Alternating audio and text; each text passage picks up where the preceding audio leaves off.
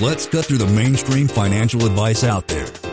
This is your quick financial tip from your rich uncle.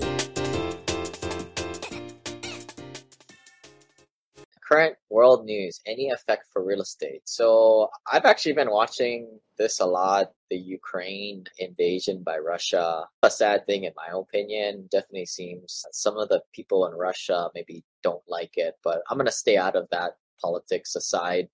So one thing that's happening in the United States recently is uh, they said that they were going to pump up interest rates a little bit. And my first inclination was, and I started to see some headlines that I posted on the Facebook page. The interest rates weren't going to be the, the rate hikes weren't were going to be halted with this current war that's in there at this point. I kind of saw it as a point for that's a good thing for investors, right? That interest rates aren't going to be going up. But then again, you look today and the Dow went up 800 points because but then there's a freaking war going on.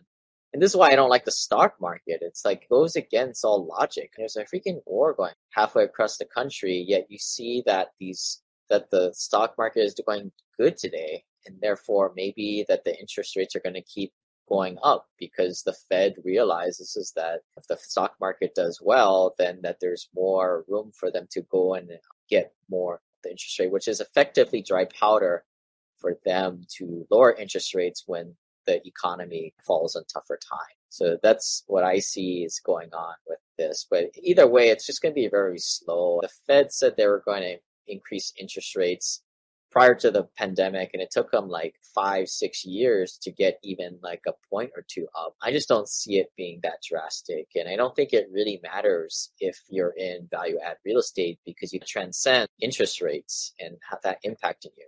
Now if you're a regular real estate investor investing in the buy and pray method where you're just buying something and hoping that the price goes up and you're not doing any value add or sweat equity onto it then yeah, interest rates are going to be very impactful to what you're doing. But if you're in the value add game, it really doesn't matter. Lane is not a lawyer, CPA, but the dude did quit his engineering job and now owns thousands of rental properties. Learn more about the secrets of the wealthy. Join our community at thewealthelevator.com slash club.